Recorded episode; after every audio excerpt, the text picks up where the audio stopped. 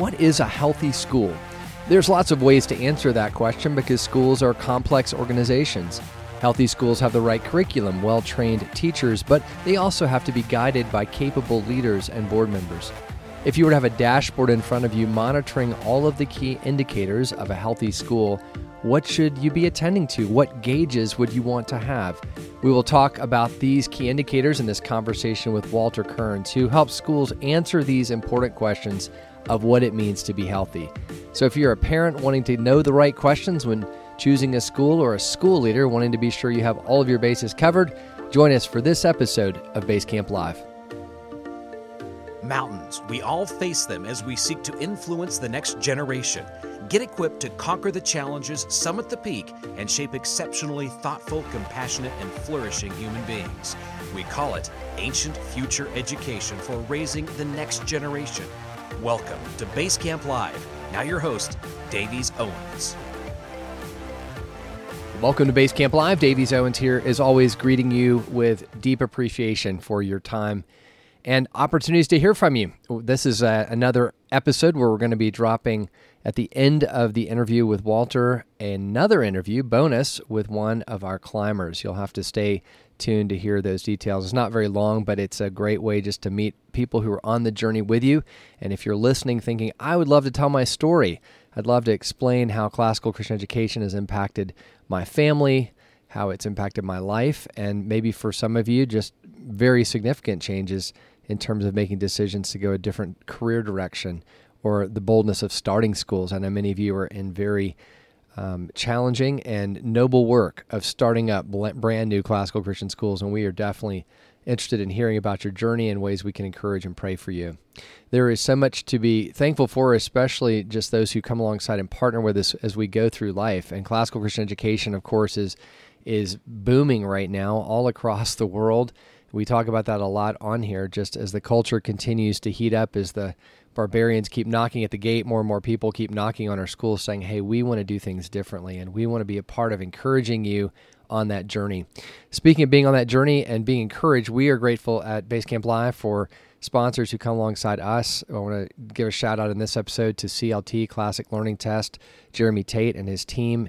They do an amazing job not only of convening conversations around what's happening in classical edu- education, like Jeremy's podcast Anchored, but of course, their test is second to none in terms of measuring and, and equipping schools to know how to not only hand off students into college, but even along the way with their new uh, test that, that is targeted for grammar school students. You'll want to learn more at their at their website at CLT. But uh, great partners and great friends. So thanks so much for being a part of the Basecamp Live family. In this episode, I get to sit down with Walter Kearns. He's the director of strategic of strategy at the Champion Group, and they're a Christ centered fundraising and strategy consulting company based in Birmingham, Alabama. I've had the privilege of being there on the ground with Walter Kearns and his team. Champion conducts major fundraising events and they do organizational strategy consulting for Christian schools and ministries and charities all around the U.S. and Canada. They bring together experience from about 2,800 client engagements and are they know their stuff. Let's just put it that way. Walter has a, a wonderful background in ministry. Worked with K Life for quite a number of years. He's married to his wife Jan, uh, dad of twin girls and a younger son. So he is a father who thinks a lot about education as well. He's also pretty passionate about Auburn football. So if you run into to Walter, um, that's a good conversation starter. But I had no problem talking to Walter about this very important topic of what it is to be a healthy school. And he works with schools around the country on this topic. So without further ado, join me for this conversation with Walter Kearns. Well, Walter Kearns, welcome to Basecamp Live. Thanks so much for having me, Davies. It's so good to be with you. You are you have been working with the Champion Group now for how long?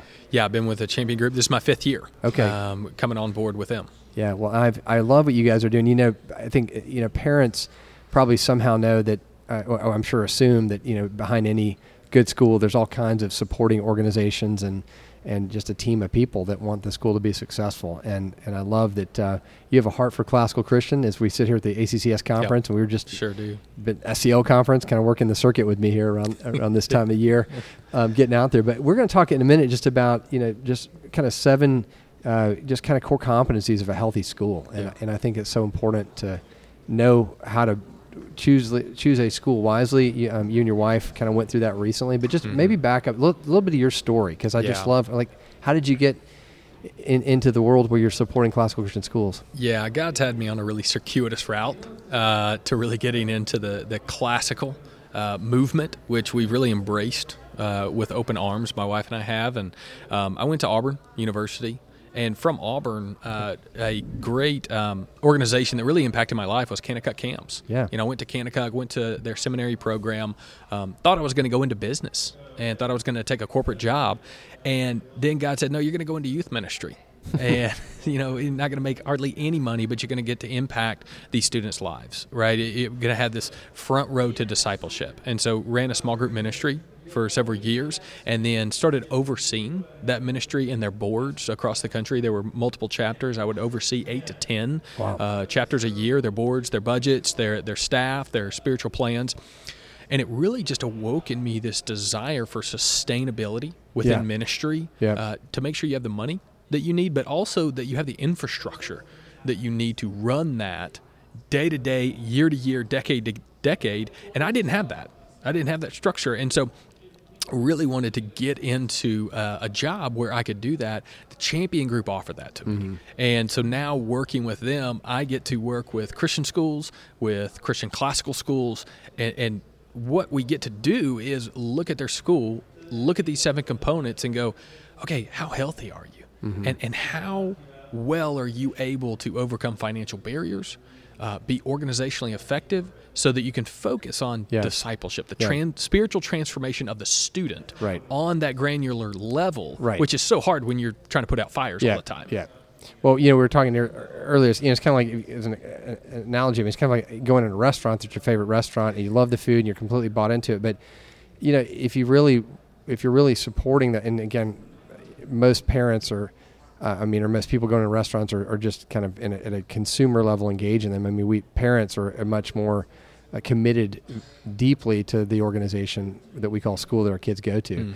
But sort of being able to come alongside the administration and just say, hey, there's these ways that I know that matter. I mean, when schools are fundraising, they're not doing it because they have nothing else to do. They're doing it because it's vital to That's their right. success. And so I think the more, so those of you who are listening who are parents, like, you know, Walter, as we go through this, I mean, this is really helping us as parents to be able to support our schools better, to create better stability along the way. It, certainly for those who are looking at schools, just knowing what the right questions are to ask. Yeah. So, so you were saying you, you and your wife were looking fairly, re- I guess, not too long ago at uh, potential school for your kids, and you kind of walked in. You had your check sheet right there in front of you. I'm sure it was a little intimidating for that missions director. There, like this guy knows his stuff. Well, if anybody, uh, you know, we're in Birmingham, and so uh, our kids, our two oldest, are twins. We have twin girls. Okay. Uh, so they're going to be going to Westminster School at Oak Mountain Yep. next year. So It's if anybody school. knows Lori Jill Keeler, I don't know that she's ever been intimidated in her life. um, but it, you know, it, it was pretty funny uh, in the job that I get to do. I'm with, I'm working with schools and, and a lot of classical schools Yeah. every day. Yeah. And so I did. I went in with a checklist. I had my my questions that I wanted to ask. You know, my wife is probably somewhat embarrassed, going, "Hey, "Come on, put that away, put that away." Um, but yeah, because I get to work in this sector, Yeah.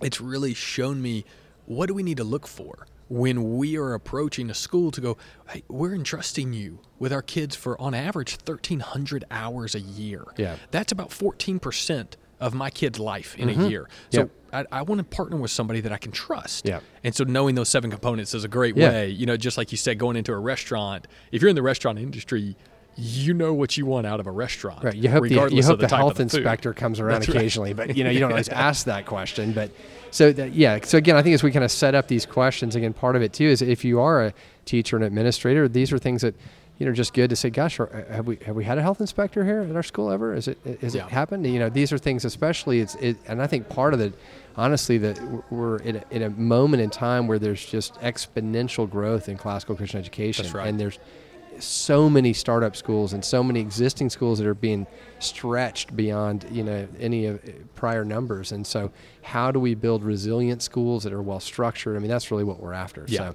why don't we jump in? So let's let's take uh, number one. I don't know if it's in a particular order but you know what would be on that kind of dashboard of, of things to be looking at what should we be looking at Yeah, I mean, from I would say more an administrative Yeah. perspective or, Okay. or leadership perspective. Yeah. Um, just kind of going down this list, I, I want to look at board governance, strategic planning, um, advancement, your operations, your financial planning and modeling and budgeting.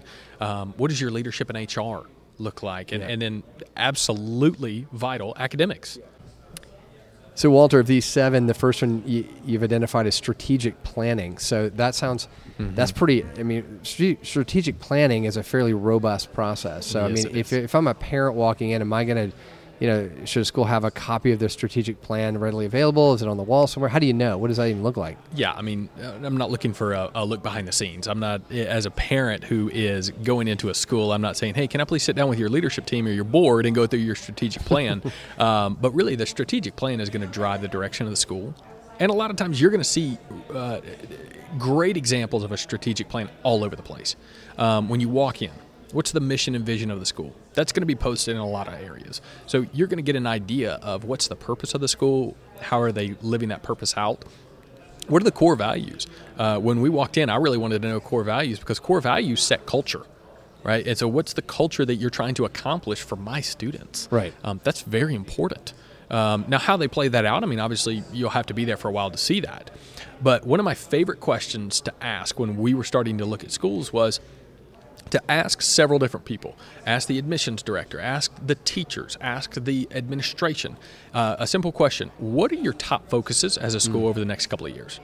And if they have a strategic plan, they should have strategic objectives that they're focusing on. Right. And if those teachers and leaders all say the same thing, you know that they've communicated those same objectives Yeah. and and top most important things to everybody in the organization that shows me great leadership Yeah. and if they say something different um, that not that we wouldn't go there but now i'm going okay well where is the focus Right. uh, so it's just a good litmus test of how unified is that organization Well, and you've mentioned, you know, a couple. You've talked about like a core values, and I mean that can be a completely separate exercise from a mission statement, which is different from a strategic plan.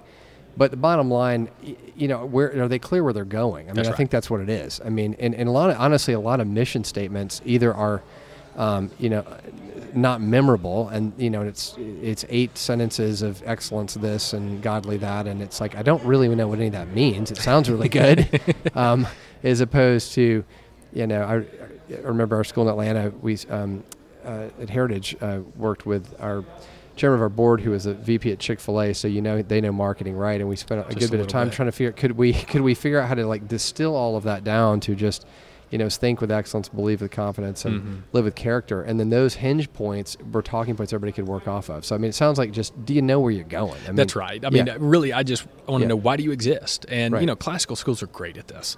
They classical is so honed in on the whole man, the whole woman. That how are we creating virtuous leaders? And Right. that's why we were attracted to the classical movement in the first place. But I also want to know how healthy is your classical school that my kids are about to go to, Yeah, yeah. and and what does that look like? Yeah. Um, and so those were just a few of the questions for me to go. What what direction are you going in as a school?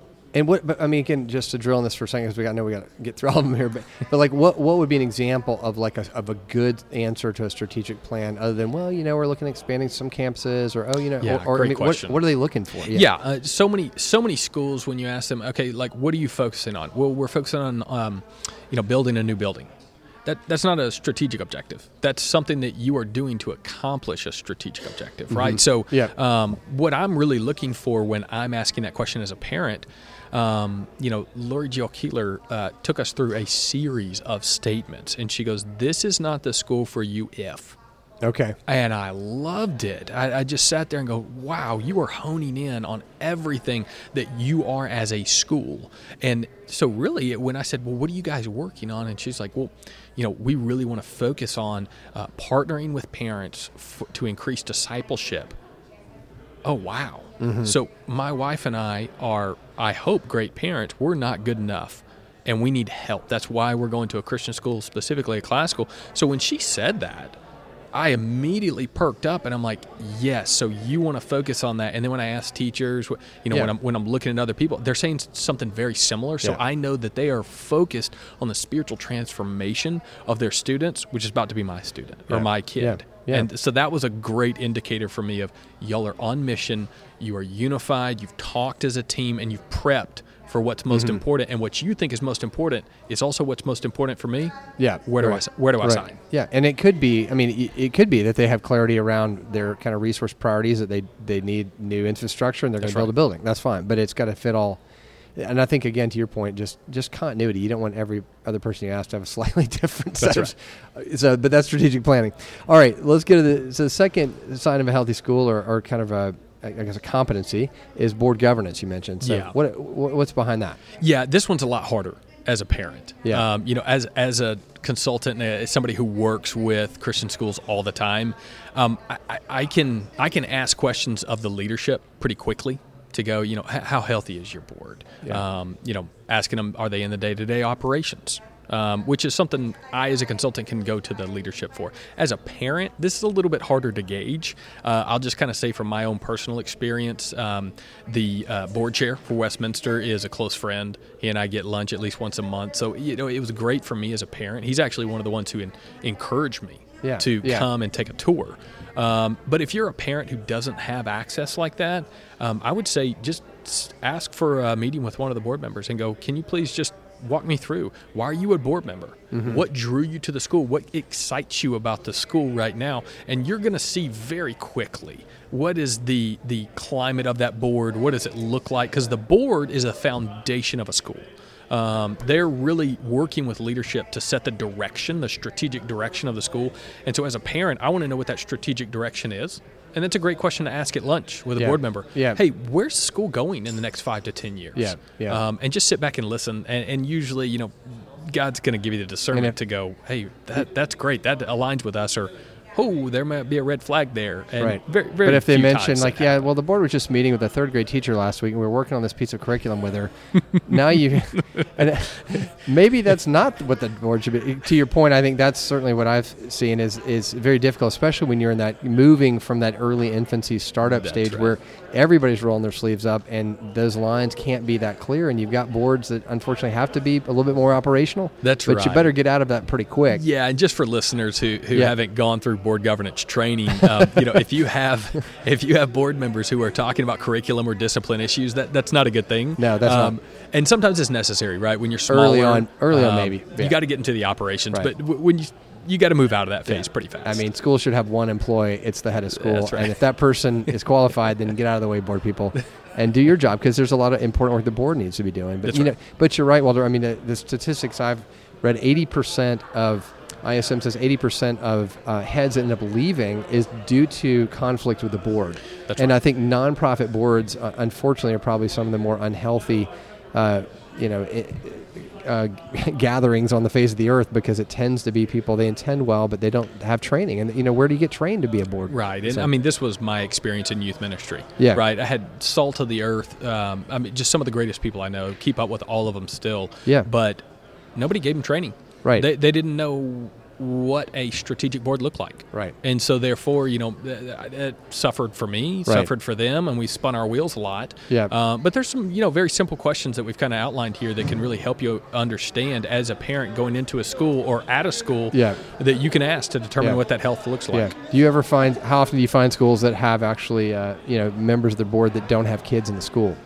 You know, very rarely. Um, and you know, we actually encourage that. Yeah, uh, oh, as a consulting group because um, if if you only have parents who make up the board, um, that can It's- quickly become a conflict yeah, well, of interest. it's impossible. Well, and it's it's kind of an impo- you know in a pure world that would be great, but I mean, who wants to be on a school board whose kids aren't in the school? I mean, generally that- that- that's right. those are rare rare folks, and but it, it's embedded with that that bias. Obviously, That's you know right. you're going to always be filtering it through what your spouse is telling you in one ear or what the kids are worried about or That, know, that's yeah. right, and, and and this is a key indicator for us of how healthy a board is when we are conducting assessments. Mm. Is do you have board members who are not parents? And and if you say yes, what that indicates to us is you're healthy enough to attract Right, that's a whole- corporate men and women who have run very successful businesses. Yeah. and and your school is a business. You're Yeah, in the that's right. business of creating disciples and you know graduating well-educated men and women. Right. but it's it, it's still a business yeah, to do yeah. that.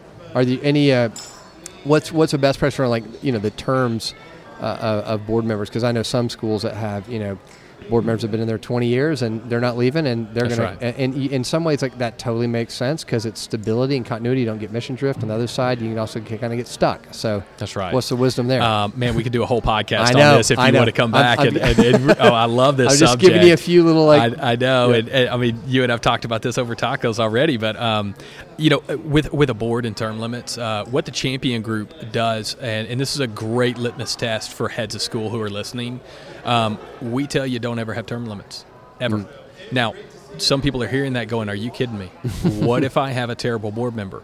Well, what we would suggest in a strategic board governance model, you have a board charter to define what does the board do then you're going to have committees you're going to have responsibilities you have an evaluation process you have a nomination process so in that nomination process you're looking at who do we need because you've built uh, profiles of board members that you are looking for Yeah. so when you see somebody you're not getting a warm body like i did in stillwater you're, you're getting someone who is strategically advantageous to what you need to get done at that school Right, and right. then you're nominating them through a committee Yeah. of board members who, who only exist to nominate and vet board members. So you're you're bringing on good board members, and then you're giving them a specific role and responsibilities, which is which is all laid out, right? And then here's the absolute key: you evaluate them. Yeah. Right. So even if you did bring those people on, I'm sure there's people listening who go, but what if they don't work out?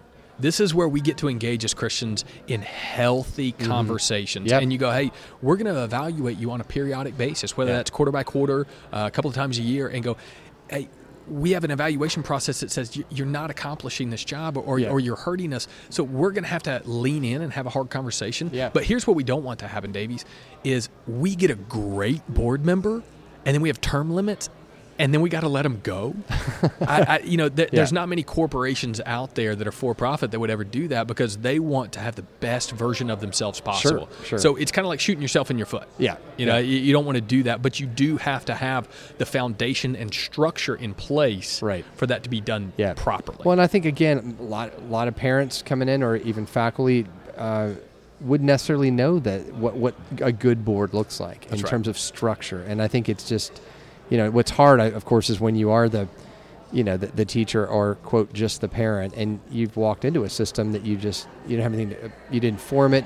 But I think knowing what's healthy, and to your point, I that some of the best board members inevitably will be parents that are mm-hmm. willing to roll up their sleeves and get involved and mm-hmm. jump into a healthy system. So, well, we're going to take a quick break. We're going to come back. We're, we'll, we'll talk about advancement and operations and some of these other things and what that means in Yeah. a practical way. okay, All right. sounds good. It's time for another quick classical Christian Q&A with Dr. Tim Dernlan. So, Tim, again, we're famous in our classical Christian world for lots of words that are deep in meaning but hard to even pronounce and, and uh, maybe not even sure what they mean. The word arete, which uh, some might say arete, it's actually spelled A R E T E, is one of those great words. But what does it mean? Uh, it means uh, it's a Greek word, and it means excellent um, or excellence. In the ancient Greek culture, the term arete was used most often to refer to moral virtue, uh, believe it or not, and the um, fulfillment of one's purpose. And so, when we when we use that word, it means much more than just excellence. It means fulfilling one's purpose, moral virtue, and in classical Christian schools, um, it's used in the same way to refer the of the cultivating of the virtue in students, and um, it lines up a lot of times with our portrait of a graduate. And a lot of times we we have a list of things that we want graduates to look like, and it's much more than just academic. It's that whole formation, fulfilling one's purpose as a as a human. And so it's a it's a it's a lot packed into that little Greek word. It's probably like many Greek words that don't translate simply into English. So you're almost better going back. It's like the word paideia that there's not an easy translation. So we it's good to kind of rediscover these these words. Plus, you impress your neighbors when you say it. Yeah, there you go. That's a great point. How they don't. There's so much more packed in. They don't translate quite uh, so nicely, Right. and so there's a lot of depth and culture there. Well, because we're aiming for something so much bigger, and you need a word that's not just a you know an awesome adjective. You know, something that's truly the right word for what we're trying to do, and that's art. if if, if we were simple creatures, um, maybe uh, we would have simple words, but there's so much Yeah. in the way God has created us. So yeah, we'll I'm strive just, I'm just glad for- it's higher than have a really cool education. This is the right Arete is the best word. Thanks, Amen. Dr. Tim. Check out Dr. Dernlan's book on 100 questions on classical Christian education. Got a question for him to answer on Basecamp Live? Send the question to info at Basecamp Live or leave us a message by voice or text on the Basecamp hotline, 833 595 2929. That's 833 595 2929. We look forward to hearing from you. Okay, Walter, so the next uh, component of a healthy school is advancement. What does that mean? Man, uh, Davies, that's the entire uh, development office, right? The fundraising, the capital campaigns, the endowments, grant writing. Um, really, this is how is the money coming in in a non-tuition manner? Is what this is kind of viewed as by most parents and, and heads of school. Yeah, and and, and obviously, um, uh, probably parents are on the sense of like, yeah, stop sending me those postcards and calling me about stuff. Like I like less less advancement. but- Please, no more wrapping paper, but cookie the- dough sales. But yeah, but the reality we were talking about this at lunch. The reality is that most of our schools really do operate at a bit of a deficit because you don't want to have tuition so high you can't. That's right. Folks can't afford it, so now you got to make up for it with some That's kind of fundraising. And you know what what we're doing, we, we have quite a few fundraising campaigns that we do with schools, and uh, we're encouraging all the schools we work with to really educate their parents on the fact that teachers do not get paid at market rate. Teachers are taking a huge pay cut, and There was, so a, there was a giant cheer that just I heard across the land when you said it. Yeah, yeah. But keep going. teachers yeah. who are listening Well, to this, we hear you. Well, it is unfair in the sense That's that you know these government schools can afford to pay way more. That's right. Anyway, ca- carry Uh, on. Yeah. So please thank your teacher today. They're taking Yeah, a massive absolutely. pay cut to, to invest in your kids. But um, when we look at an advancement department, you know, we're, we're really looking at how are you diversifying, um, bringing in that revenue, and then also how are you centralizing.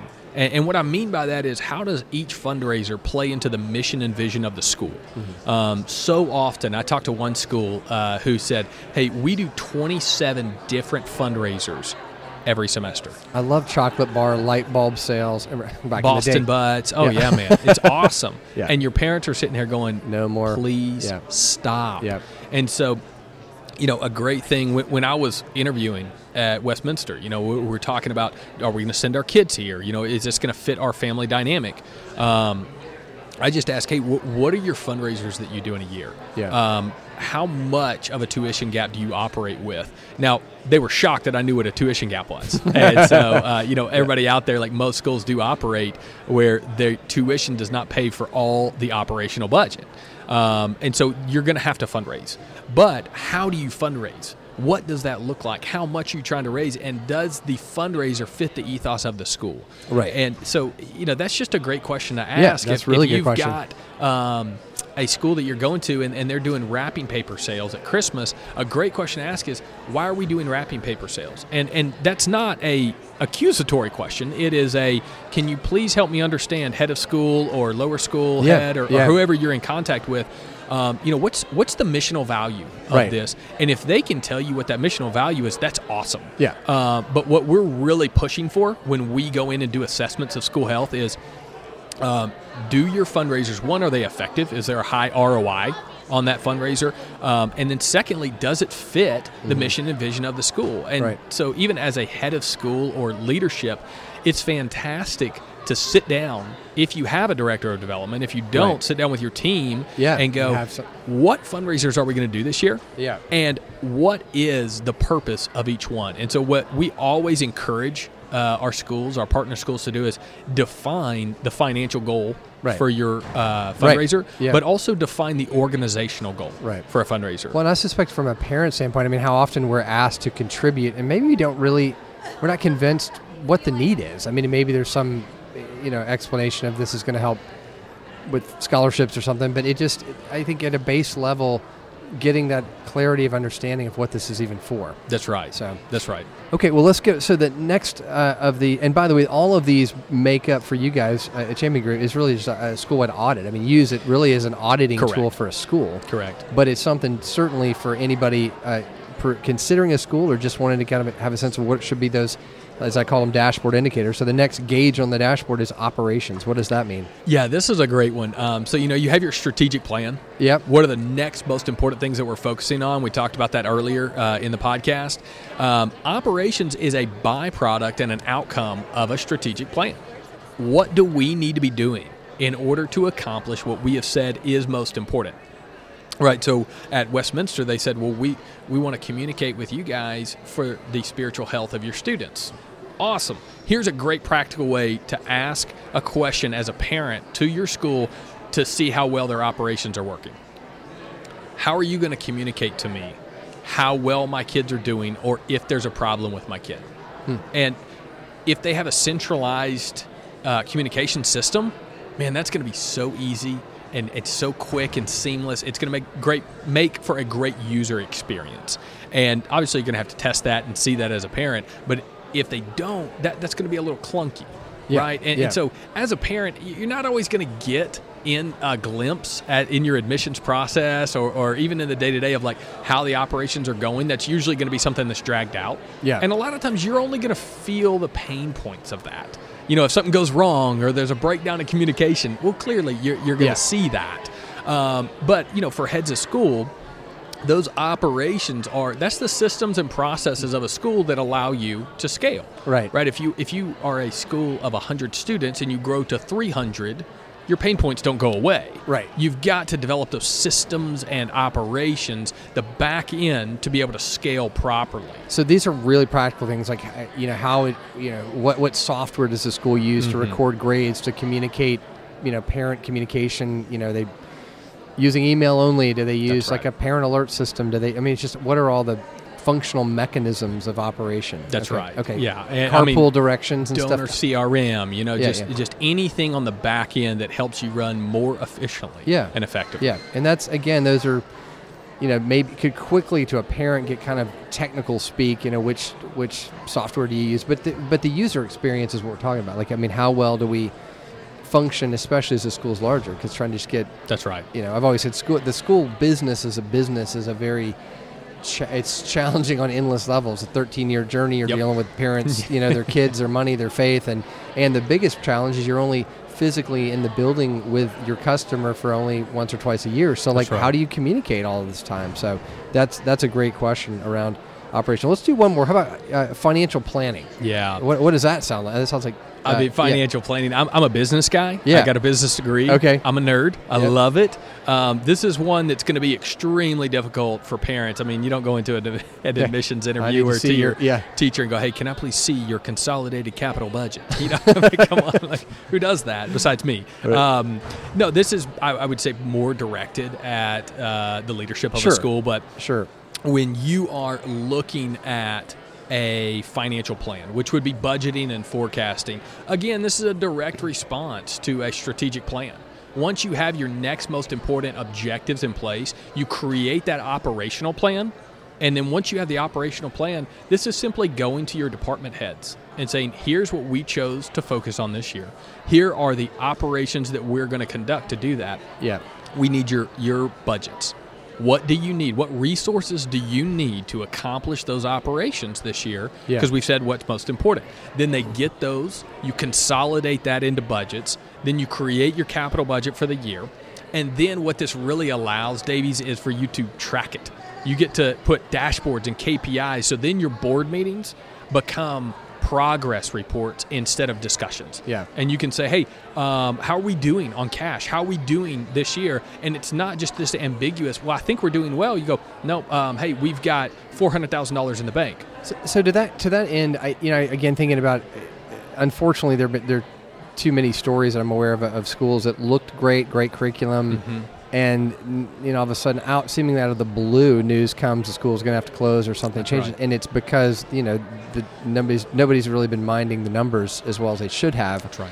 So what's re, or is it re, what's realistic as far as what a school should publicly make available to a parent? I mean, I you know back in the church days, they used to always put on the back of the bulletin, you know, offerings right. from last Sunday were such and such. I mean, how transparent should a school be? And it's probably not a, a, universal answer to that. But what's your opinion of that? Yeah, I mean, I don't think there is a universal answer. I mean, if you really want to go look at the financials of a nonprofit, there's a 990 that's filed, you know, GuideStar Online. You yeah, can, you, you can go thing. look at that. Right. Yeah. So you know what we would say is, I mean, and to your point, you know, we we helped a school uh, raise well over hundred thousand dollars one year two years later they close their doors. Yeah. It's not about money. Right. Now money helps, but sure. it's not all about it. And so, you know, I, I would say as a board, I would publish those quarterly and just say, hey, listen, here's our financials. Here's okay. what we're doing. Now that takes a lot of transparency and and it takes a lot of trust because yeah. hey, you got to be working really hard, but if you want to succeed, you've got to have a good budget and forecast so that you can know, hey, if we have 400 grand in the bank,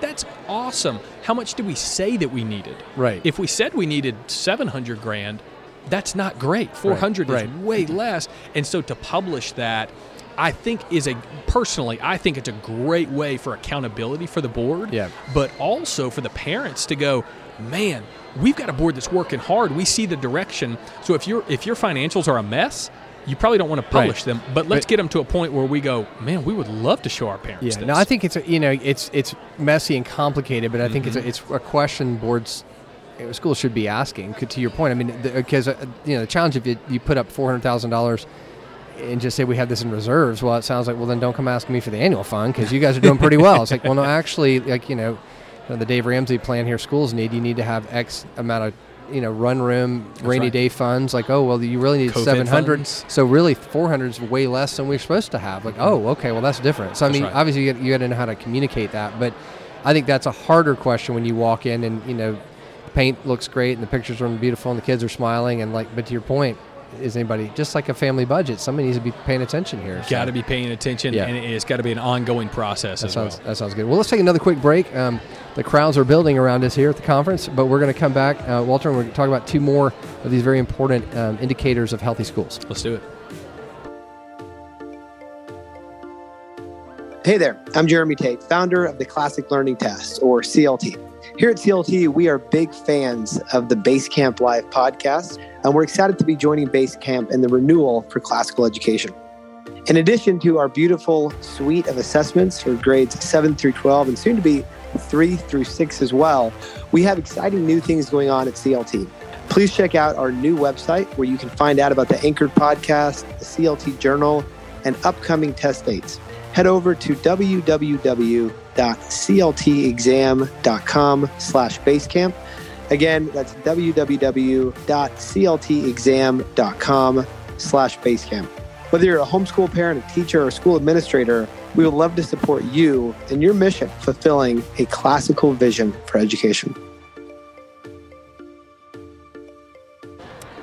All right, Walter, we're here in the midst of the throng of people. This is great to have. Uh, ACCS, 1,400 people. I know. I know. You, you and I are doing the circuit. We're at SCL and, and had a great uh, gathering with, with leaders. There's an amazing number of people just around this country involved in this classical Christian school movement. It's really fun and encouraging, Davies, just to see the amount of men and women who love Jesus, who love classical, who are just pouring into students just like mine, Absolutely. who are going to school next I year. I know. These are these are amazing saints walking these halls around us here. so let's go back to again. Just you've got kind of on the dashboard, looking over that next instrument. Um, you know, there's the gas gauge, and in this case, it's the yep. leadership HR gauge. What does that mean? Oh man, I mean, we don't have anywhere near the amount of time that we need to go into this one. This is probably the one I get on tangents on the most, so you'll have to keep me uh, right. on time here. But uh, man, leadership and HR.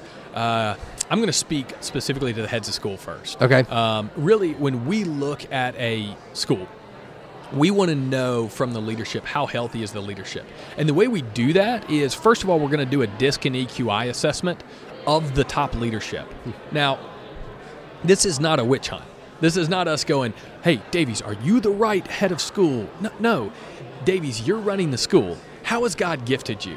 There's this coach down in Alabama who's won a few games and he, he goes to the playoffs and, and wins a national championship sometimes. He's at that other school. I mean, I'm an Auburn fan, so it uh-huh. pains me to say this, but Nick Saban wins for a reason. He reloads. He knows himself so well. Yeah. And so, therefore, even when he loses half his staff, he's still back in the playoffs.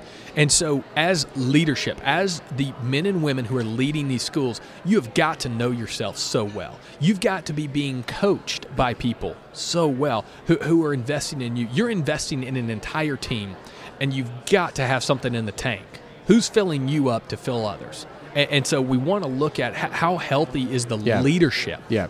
Next, the HR component, and you know we could go two different ways on this. Th- This could be how healthy is your staff and the professional development, also the back end systems of training and payroll and time off. I'm going to really focus more on the development of your staff. Is uh, when we go in there, we talk to the staff. We do a climate assessment, um, and we do that through a SWOT analysis and a series of 17 questions, and we really get some interesting answers. We, we hear Yeah. people who go, "Hey, I haven't had an eval in four years," Oh yeah. and it's Well- because your staff. It's not because the leadership don't love them and care.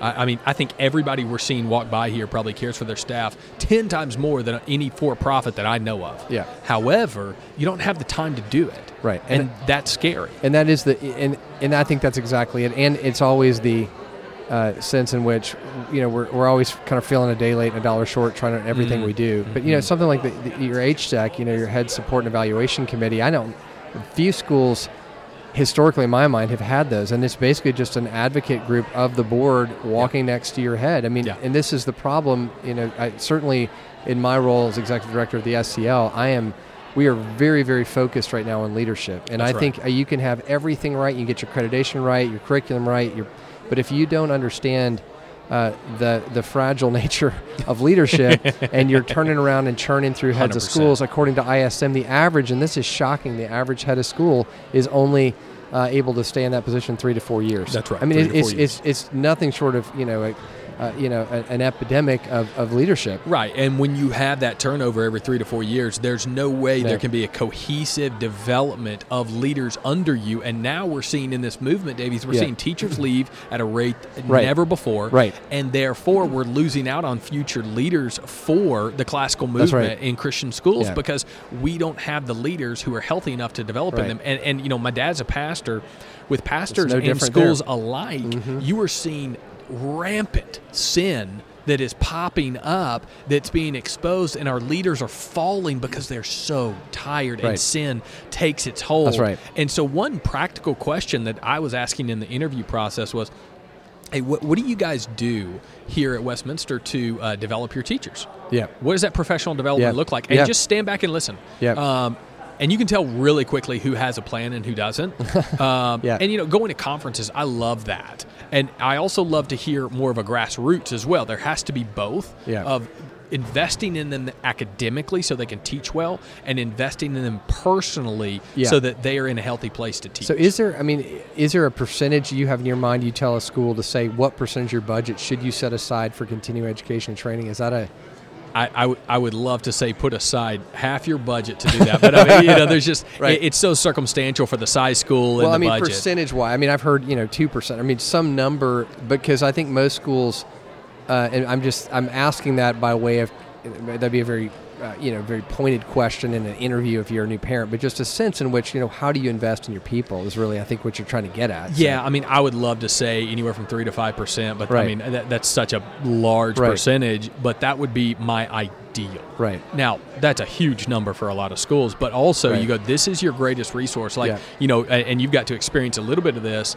Our company is decentralized. We have staff all over the country, but there's a high population here in Dallas where we are this week. Yeah. And so we've flown in quite a few of our Right. people who are Right. right, here behind us, you know, Yeah. taking pictures and cheering us on. And and we do that just Yeah. because one of our core values is people. So yeah, a large portion of our budget is spent just flying them in so we can be together. But see, but, but you guys, I mean, I want to say you know, these are broad brushstrokes, but I mean, corporate folks kind of quote get this. That's but I think you know what I'm amazed at. Just you know, last week at SCL, I think about. Uh, keep pointing to my friend Ralph Janikowski running Westminster Academy there in Memphis. I mean, they, they loaded up a bus with, you Mm-hmm. Yep. know, almost you know, 20 people and, and, right. and drove all the way down. Th- That is not a small investment. Or, or No, Hal Whitman, not. who flew 19 people from Princeton, New it's Jersey not. down. So, but those schools that are doing that are, are making significant. It's in the short run, it's a cash withdrawal. In the long Yes. run, the deposit is significant. So, Look, corporations, for-profit businesses spend tens of thousands of dollars every year on the development of their leaders. Yeah. Executive coaches are not cheap, and they're not cheap for a reason. But if let, us just take private equity for example. I mean, you're you're going to spend easily 40 to 50 grand coaching a CEO in private equity. Right. Okay, well that CEO is managing millions and millions of dollars. So yeah, 50 grand is worth making sure that he optimizes his job. Yeah. Now, we can't spend that kind of money in schools. No. However, yeah. the concept still applies is you Right. need to be dumping money into what is your most important resource and I'm going to say that at least one of the top is teachers. Yeah, no, that's that's a great reminder. And again, I maybe a little bit more awkward back to the parent. Uh, you know, you're interviewing in your meeting with the school, and you know, I think it's just what kind of uh, continuing education, what kind of support. I mean, these are reasonable questions. I think. Well, and from a practical side, you, you don't want to see your teacher burn out Uh, halfway no. through the year and Right. go, hold on, why is, you know, why are Molly Kate and Sloan getting a Right. different teacher Well, this and- semester? And again, I know we could we could talk for hours, Walter, uh, because I think you know one of the the double edge of a lot of classical Christian schools is there's there's a, no, an under a, a reasonable pride in well our, our our teachers are not state certified. Great, I good, and I get Right. why. Uh, we don't want them indoctrinated, but you know there are some actual um, classroom pedagog- pedagogical training. There's there's classroom management training. There's things that are pretty critical that you better be training them on that require continuing education dollars beyond just they learned the great books plan. Well said, and I'm going to say this as as a less educated guy than you, uh, and their emotional health.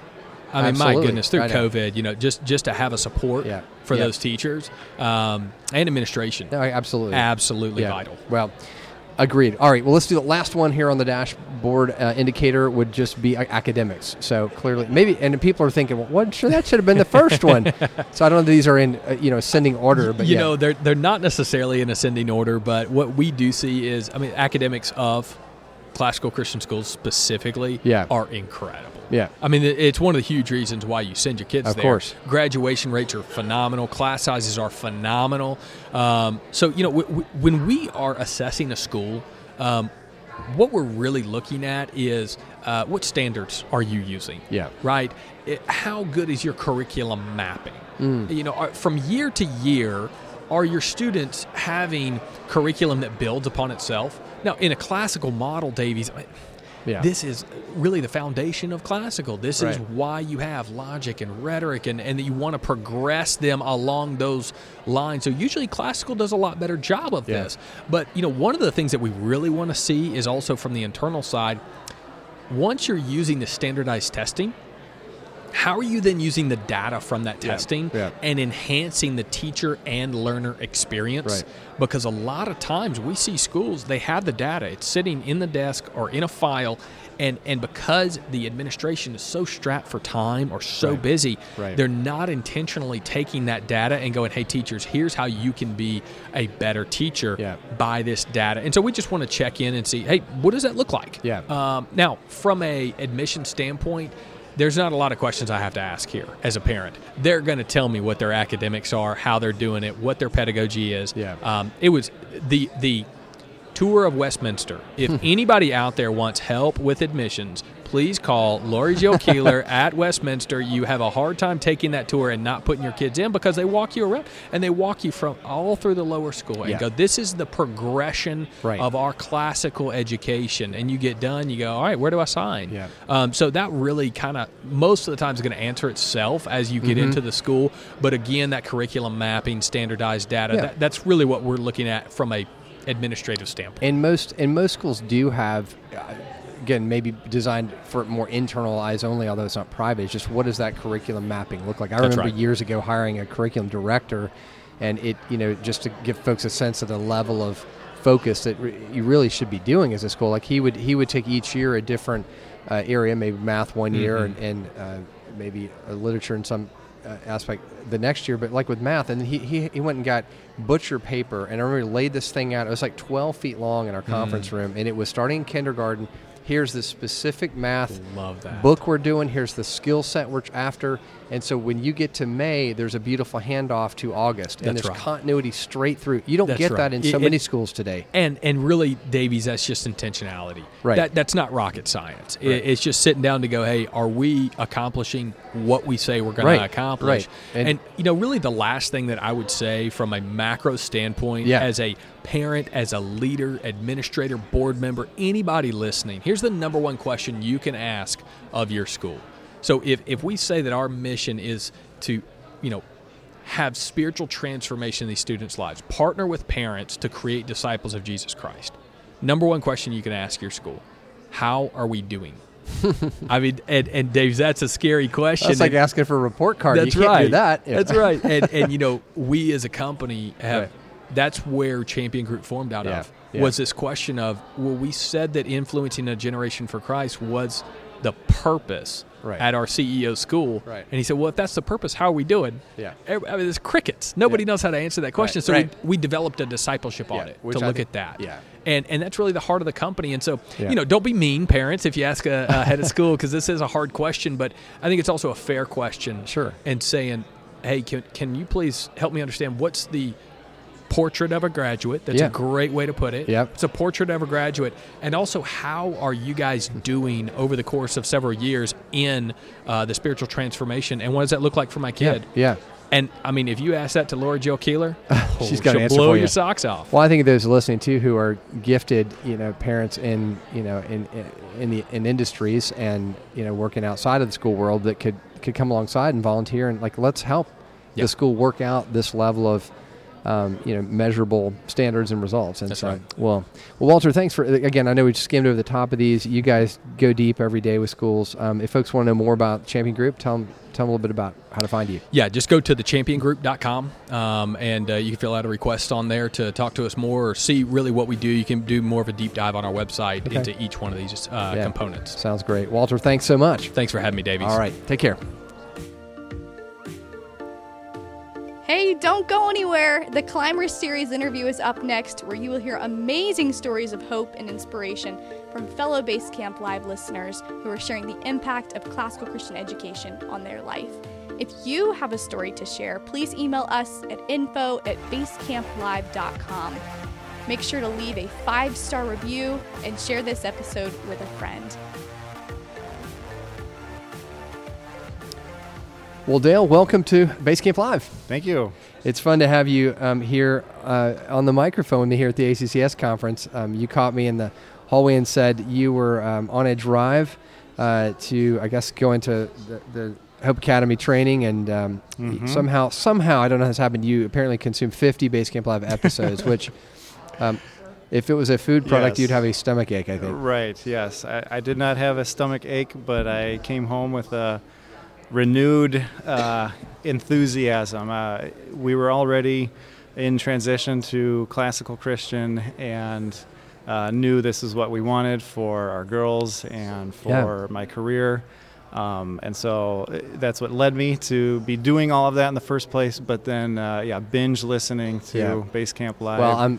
Thank you for hearing my voice for that long. Although I, apparently you were listening to me at 1.5 time, which yes, probably put me right there at Mickey Mouse level. I'm not sure what that was like. But all that to say, Dale, thank you for being a listener. Thank you for what you're doing. Just a fellow climber here, as we like to say on base camp, kind of climbing up the side of the mountain with us, trying to raise this generation. So tell me a little bit of your story. Just you, you uh, obviously um, uh, are in a classical Christian setting now, but it didn't start that way. So how, what was your own education like?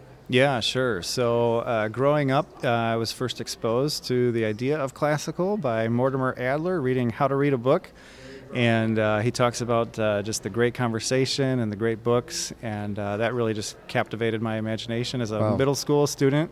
I mean, that's impressive to me. I mean, you were a public school right outside of Chicago. You're telling me. Um, sounds like a good school, but I mean, what prompts a middle schooler to pick up an Adler book on how to read a book? Most middle schoolers aren't even reading books. Right. Well, the title's funny, and so Yeah. you know, um, maybe a seventh grade young man uh, will at least dip his toe into something for the the sake of the the comedy in it. Yeah, And yeah. Uh, what I found was uh, an awesome book.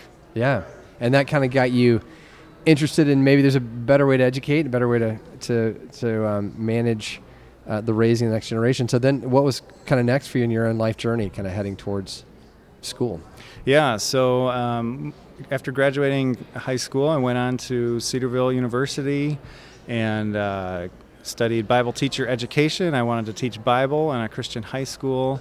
And uh, after that, um, uh, actually, I was in China for a year doing some missions, and and then came back from that, got married, and went to seminary just because um, I wanted to be even further um, qualified and and shaped um, for the sake of teaching students to to love the Lord. Yeah. And um, so right out of that, I took a position as an administrator at a small Christian school up in uh, rural Wisconsin, and uh, led that for six years. And we were semi-classical. Uh, and uh, the way I've described that to people is that that was kind of uh, scratching an itch for uh, me and my wife that uh, we didn't even know we had. And um, after that time, uh, led a non-classical Christian school um, in Illinois, and kind of realized some of those classical components we, we really missed. And uh, really wanted to go back to that, not only for my career, but uh, actually even more so for our own children. Was there was there kind of an overriding um, um, concern or like a defining moment where you went, okay, that's it, we are going to go find a classical Christian school? You know, it, I, I don't know. I think it was more of a slow awakening and, and a realizing. You know, COVID was a lot of extra strain, and, and there was a lot of contention with that. And um, and I think it, eh, really what what I've seen is that our generic Christian, our traditional Christian schools are really founded on an imitative model. That they are really just imitating what they know and what they've seen in the, the government schools, and and I think we can do better. Yeah. I know we can do better. I know we can. Yeah. Well, well, and then that led you with your own children, you, you tell the ages of your children. Where yeah, you guys seven, in that process? six, and three years old, wow. and so our, our older two will be attending Doxa Christian Academy this fall. It's a startup school in the Milwaukee area. Wow. And uh, our youngest there will be at home with mom for another yeah. year. Well, and I love the name Doxa. You were saying that's a yes, that's, that's Greek unusual. for glory. So that's a you know, you got you're part of this.